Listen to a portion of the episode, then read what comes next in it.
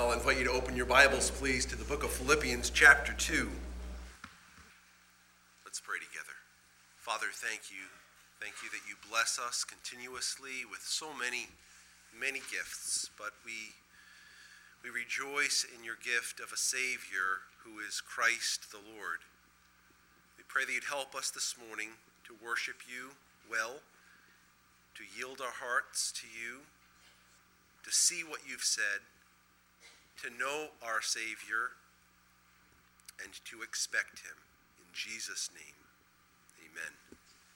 Nativity scenes, candlelight services, family gatherings, festive lights and music, food, family fun, gifts. Many things come to our minds when we consider the celebration of Christmas. For most of us, it is a celebration of the birth of Jesus. It is about the celebration of God condescending to take on human flesh. And it's okay to give gifts. Whenever we celebrate anything, we give gifts. Whenever we celebrate anything, we eat food. Whenever we celebrate anything, we gather together with family and friends and those dear to us. These are all fine things because we're celebrating something, and more particularly, someone. A celebration of the birth of Jesus Christ must be done in light of his sacrificial death and glorious resurrection on behalf of God's people. A celebration of the birth of Jesus Christ must be done in light of the sacrificial death and glorious resurrection for the redemption of God's people. And so, our text this morning, for the few minutes that we are together, is Philippians chapter 2, beginning in verse 5 and heading all the way down to verse 11. We've read it once this morning responsively. Now we'll read it. Uh, I'll read it, and you can follow along in your copy of the scriptures. Beginning in verse 5 Let this mind, or having this mind among yourselves, which is yours in Christ Jesus, who, though he was in the form of God, did not count equality with God a thing to be grasped, but emptied himself by taking the form of a servant, being born in the likeness of men, and being found in human form, he humbled himself by becoming obedient to the point of death, even death on a cross. Therefore, God has highly exalted him and bestowed on him the name that is above every name, so that at the name of Jesus every knee should bow in heaven and on earth and under the earth, and every tongue confess that Jesus Christ is Lord to the glory God the Father. So this morning we want to note four essential truths concerning the birth of Jesus. The first is this Jesus, and I use that term because that's we're talking about Jesus, but really to be better stated to be the, the second person of the Trinity or the eternal Son of God would be a better way to phrase this point, but for the sake of consistency, Jesus emptied himself to become man. Jesus emptied himself to become man. Verses 5 through 7, we read it, but we'll read it again. Have this mind among yourselves, which is yours in Christ Jesus, who, though he was in the form of God, did not count equality with God a thing to be grasped, but emptied himself. But emptied himself. He emptied himself. What does this mean? Did he cease to be God? The text itself answers that question, at least in summary form. He did not count equality with God a thing to be grasped. The text tells us he was equal with God, he is God himself. It says he didn't count it something to be grasped. It, it, it's like you're going through a crowd of people and you know that there might be pickpockets in the crowd, and so you put your wallet in your pocket, and maybe you put your hand on your wallet, just making sure that everything's going to be fine. I want my wallet. You, I don't want you to have my wallet. It's something I'm going to grasp onto. It's something I count worthy of being grasped. But Jesus basically would walk through the crowd in this ridiculous illustration with his hands out of his pockets and say, if you want it, you know, if you don't want to see me as who I am, I, I'm not going to cling on to this need for you to know who I really am as the second person of the Trinity, the eternal Son of God. He didn't count it so important to him that he was needing people to know he, in fact, was God in the flesh. He was veiled. He was willing to be veiled in the flesh. Jesus and the writers of the New Testament make it clear that Jesus is God. You'll remember the claim of Jesus in John chapter 10 and verse 30 I and the Father are one. We're one. The author of Hebrews wrote, He is, Jesus is the radiance of the glory of God. God being the sun, the radiance being the rays. You don't have rays unless you're part of the sun. The sun does not exist unless it gives off rays. They are one and the same. He is the radiance of the glory of God and the exact imprint, replica of his nature. So the baby born in the manger was not only a cute little baby, but God in the flesh. But it says here, he emptied himself. In what way did he empty himself? William Hendriksen, one commentator, shared uh, several reasons or several ways in which Jesus emptied himself. I want to just capture three of them briefly. First of all, he gave up his riches. He gave up his riches. Now, we, we sang about this this morning, some of us. A group of us that were on the stage here sang about this. Thou who wast rich beyond all splendor all for love's sake becamest poor. We know the text of Scripture in 2 Corinthians chapter 8 and verse 9 that says this For you know the grace of our Lord Jesus Christ, that though he was rich, yet for your sake he became poor, so that you, by his poverty, might become rich. Jesus gave himself, he, he gave up the glory and riches of heaven he writes this under that discussion. This is William Hendriksen's words, not mine. He gave up everything, even himself, his very life. So poor was he that he was constantly borrowing a place for his birth, a house to sleep in, a boat to preach from, an animal to ride on, a room in which to institute the Lord's Supper, and finally, a tomb to be buried in. Moreover, he took upon himself a debt, a very heavy debt. His debt, voluntarily assumed, was the heaviest that was ever incurred by anyone. One so deep in debt is surely poor.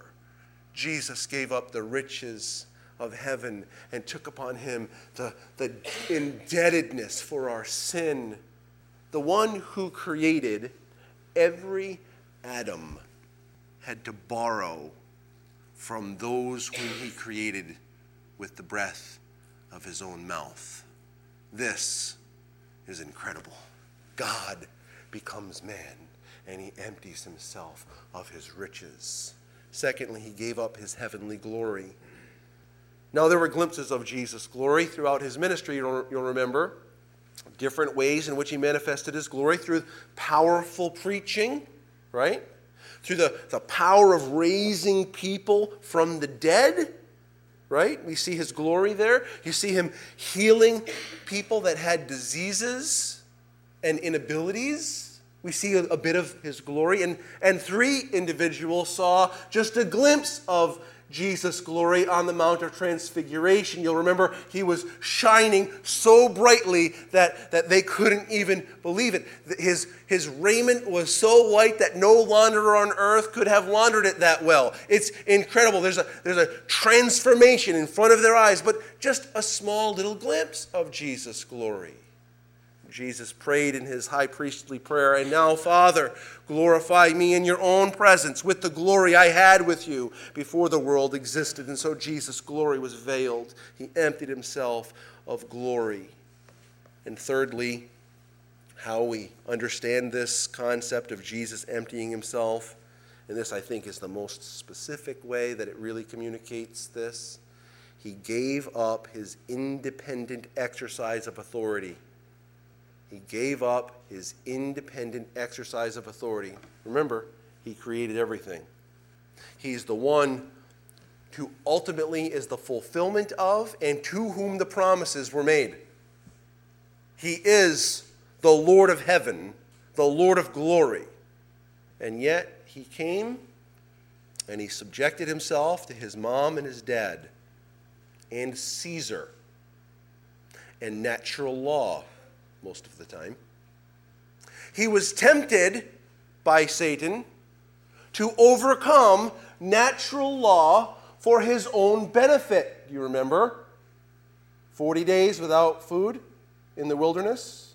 Satan comes, command these stones to become bread so you can have something to eat because you're really hungry. Don't you know that?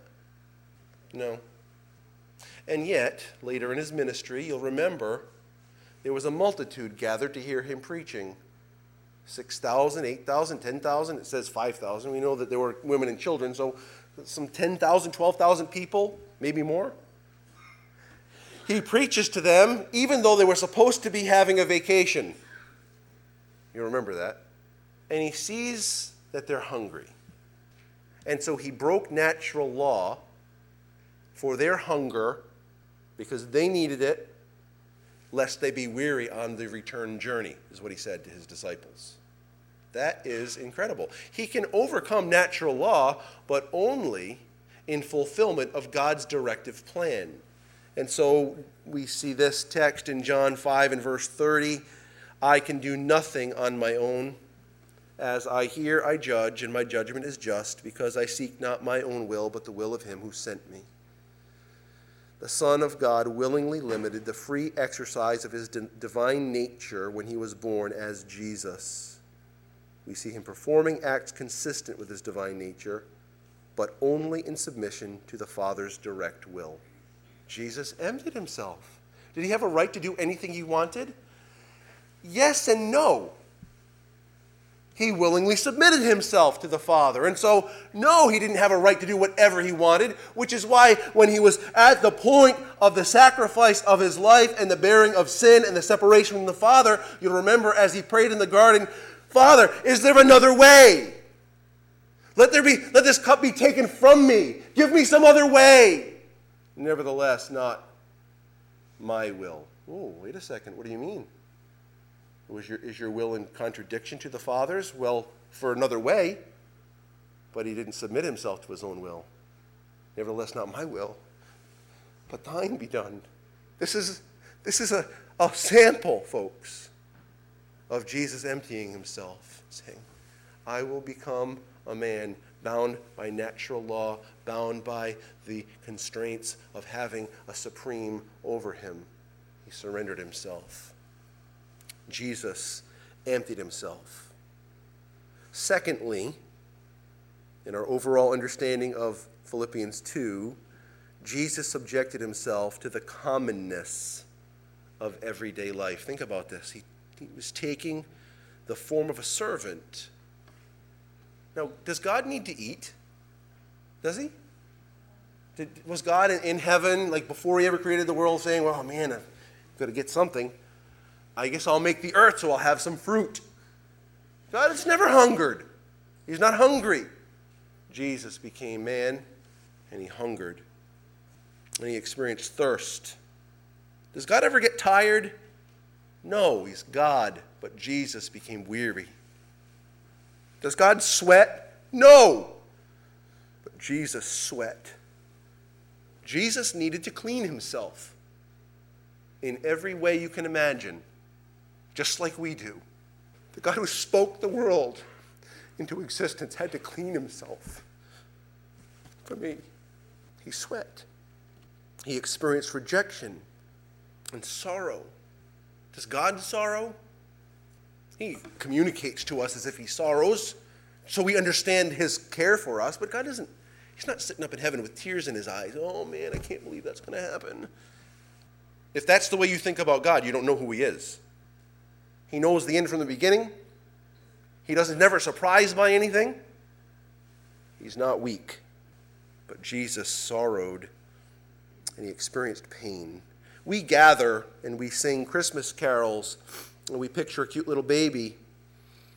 God experienced what it was like to be cold and hot and hungry. He experienced what it was like to be struck in the face. Does God ever feel pain? He doesn't have a body. God is spirit. But Jesus took on flesh. And folks, you better believe it, when he was punched in the face, it hurt. He experienced thorns forcefully driven into his skin. And he experienced what it was like to have nails piercing his wrists and his feet. The commonness of life. We get a paper cut and we say, Ow, Jesus is pierced. He said, Ow. Or maybe he didn't say it out loud. Well, you know he felt pain. Maybe you can man up so that other people don't know you're hurting, but you know when you're hurting. He was hurting. He was human in every sense of the term. Jesus subjected himself to the commonness of earthly life. Thirdly, Jesus endured the shame and grief and pain and penalty of sin. Shame, grief, pain, and penalty. Verse 4 And being found in human form, he humbled himself by becoming obedient to the point of death, even death on a cross. We recognize what this cross death is crucifixion. We don't need to go through all the details. We know what it is. That's just the physical side of it. And the physical side is pretty staggeringly and chillingly grievous easy for me to say, right? Well, that's the easy part. But I believe that as you understand the scriptures and you understand the nature of Jesus, that was the easier part. It doesn't mean it was easy, it was horrific, but easier than the spiritual side of it. It says in 2 Corinthians chapter 5 and verse 21, "For our sake God made him to be sin who knew no sin, so that in him we might become the righteousness of God. You'll remember Jesus on the cross. He said seven things, right? We're familiar with this. Seven different statements. Some of them were compassionate. Behold your mother. Behold your son. Remember that. It's compassion. Father, forgive them, for they know not what they do. Compassion. This day you'll be with me in paradise, compassion. I thirst, pain. Into thy hands I commit my spirit. Before that, it is finished. You know which one I'm, I'm headed at right now, right? It's the one that stands out. All of them stand out. This stands out. Jesus said, My God, my God, why have you forsaken me? This he did. He, he allowed himself, he placed himself in a position to be forsaken so I would never have to be forsaken. This, this is the glory of Jesus Christ. But he took on the grief and shame of my sin. This is another part of that theology that is so important to us. God is not just a cosmic teddy bear who in heaven says, Oh, I, I forgive everybody all the time for everything.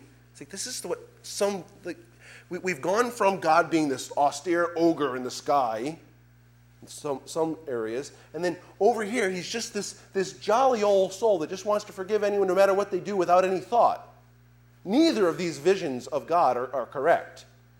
God is holy and righteous. So God is different He's separate from, and he's righteous, meaning he does what's right. And he also is just, which means he requires what's right.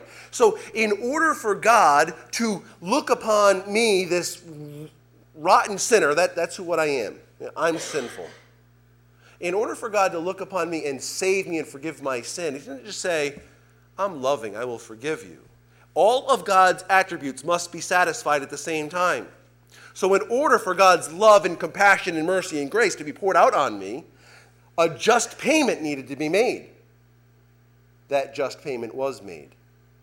God is faithful and just to forgive us of our sin and to cleanse us from all unrighteousness. How is He just to do so? He placed my sin upon Jesus, even though He knew no sin, so that I might become the righteousness of God through Him. And so God, in His justice, poured out His wrath, the wrath for my sin, on Jesus. It, it, it was a shameful thing for Jesus to be bloodied and naked hanging on a cross.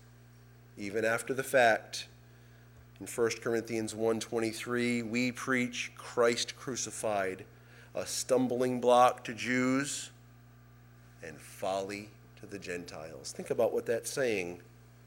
This is your Lord, cursed. We'll talk about that in a second. Under the thumb of the Roman government, crucified you don't crucify Roman citizens. It's, that's for the, the really disgusting people. But this is what happened to your Lord and your Savior. It's a stumbling block to Jews and it's foolishness to the Greeks.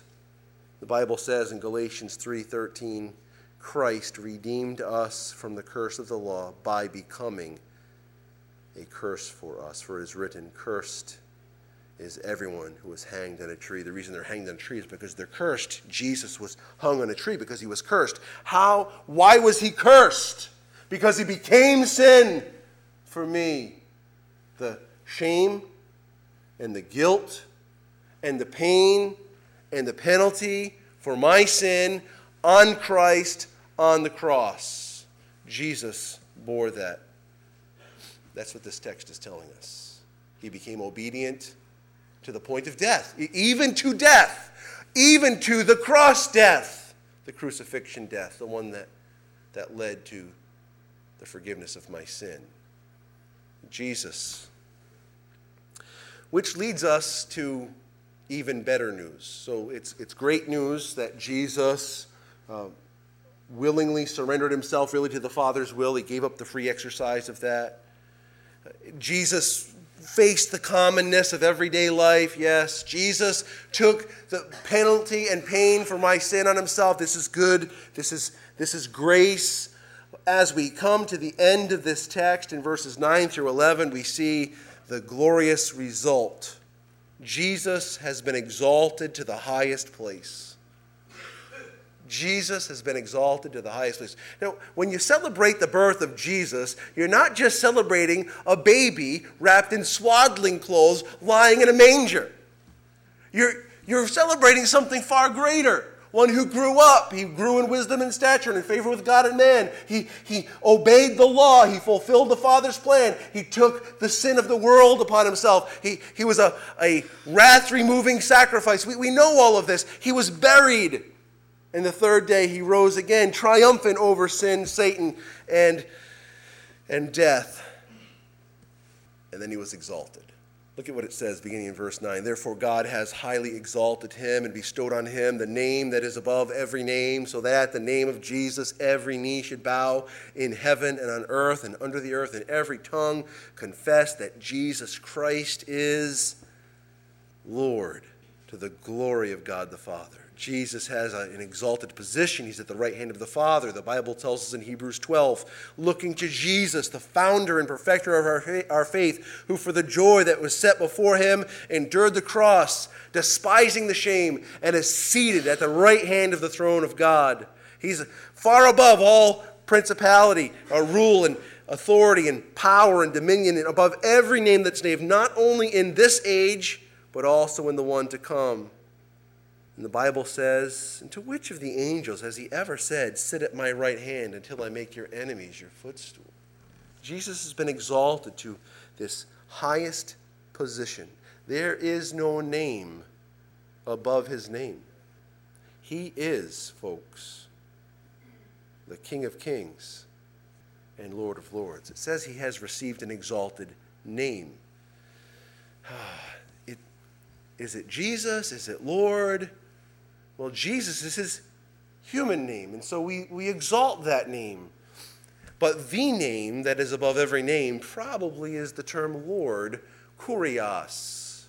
It's the New Testament expression of the Hebrew expression, which we, we would maybe say Yahweh. Yahweh. What, what is Yahweh? Well, it's, if you want a, a really technical term, I love this. It's the ineffable tetragrammaton. It's the unspeakable four letter word. This is the name of God.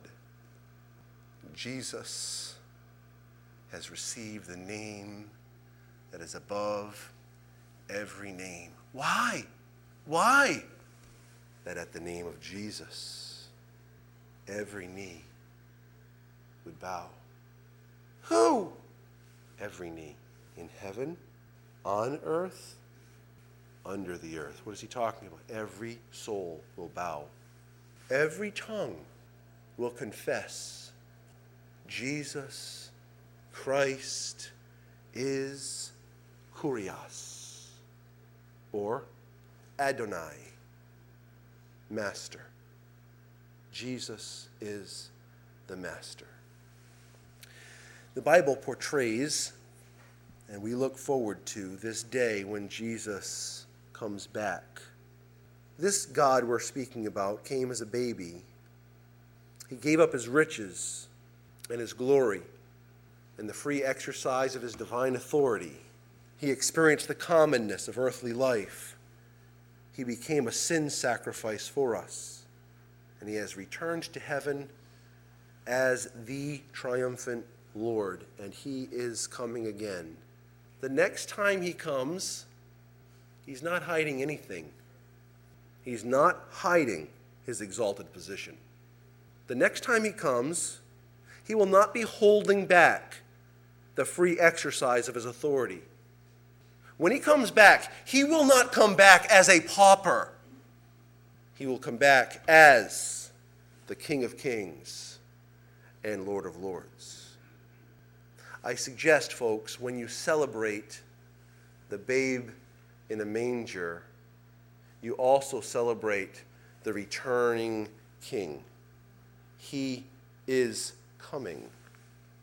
You see, Christmas is about God being veiled in flesh, tabernacling among us we beheld his glory, the glories of the only begotten of the Father, full of grace and truth. It's, it's about him fulfilling the Father's plan. Christmas is about God condescending and becoming poor, and God condescending and bearing our iniquity and our sin and the condemnation for our sin, and dying and ultimately rising again and triumphing over heaven and earth and everything in it, and coming back as the King of Kings. It's about all of this. It's not just about a baby, it's about who God is and what He has done.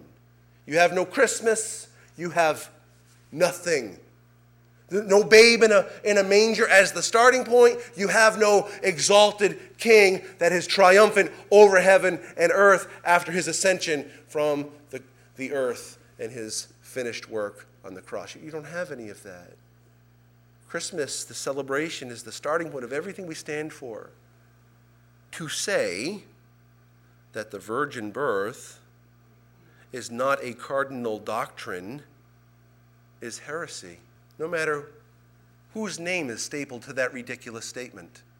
If you ever see someone tell you that the virgin birth is not essential to the faith, you can stop listening to that person and you can burn all of their material what we're gathered here, the reason we're gathered on Christmas Day is because this King, he's worth worshiping today and tomorrow and the next day.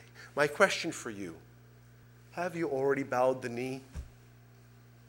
Have you already confessed the tongue? Have you already said Jesus Christ is Lord? Have you already recognized that there is no other name given among men whereby we must be saved? Do you realize that He is the way, the truth, and the life, and that no man comes to the Father except by Him? Do you realize that Jesus didn't come into the world to condemn the world? but that the world through him might have life.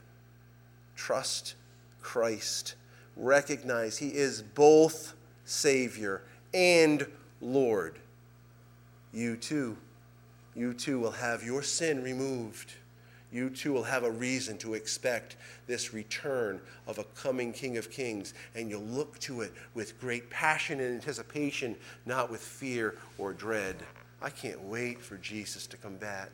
Not because, hey, look, uh, I'm really spiritual now, so he can come back. Good luck with that one. You're not going to feel spiritual at any point and say, I really think he should come back now because I'm wicked spiritual now. No, it's because it's all about him. History Life, the scriptures, are about the babe born in Bethlehem. The man that was God, crucified on Calvary, raised, ascended, and returning. Is he your Savior? Is he your Lord? If so, we have a story to tell to the nations they need to hear. If not, today is the day. Trust Christ.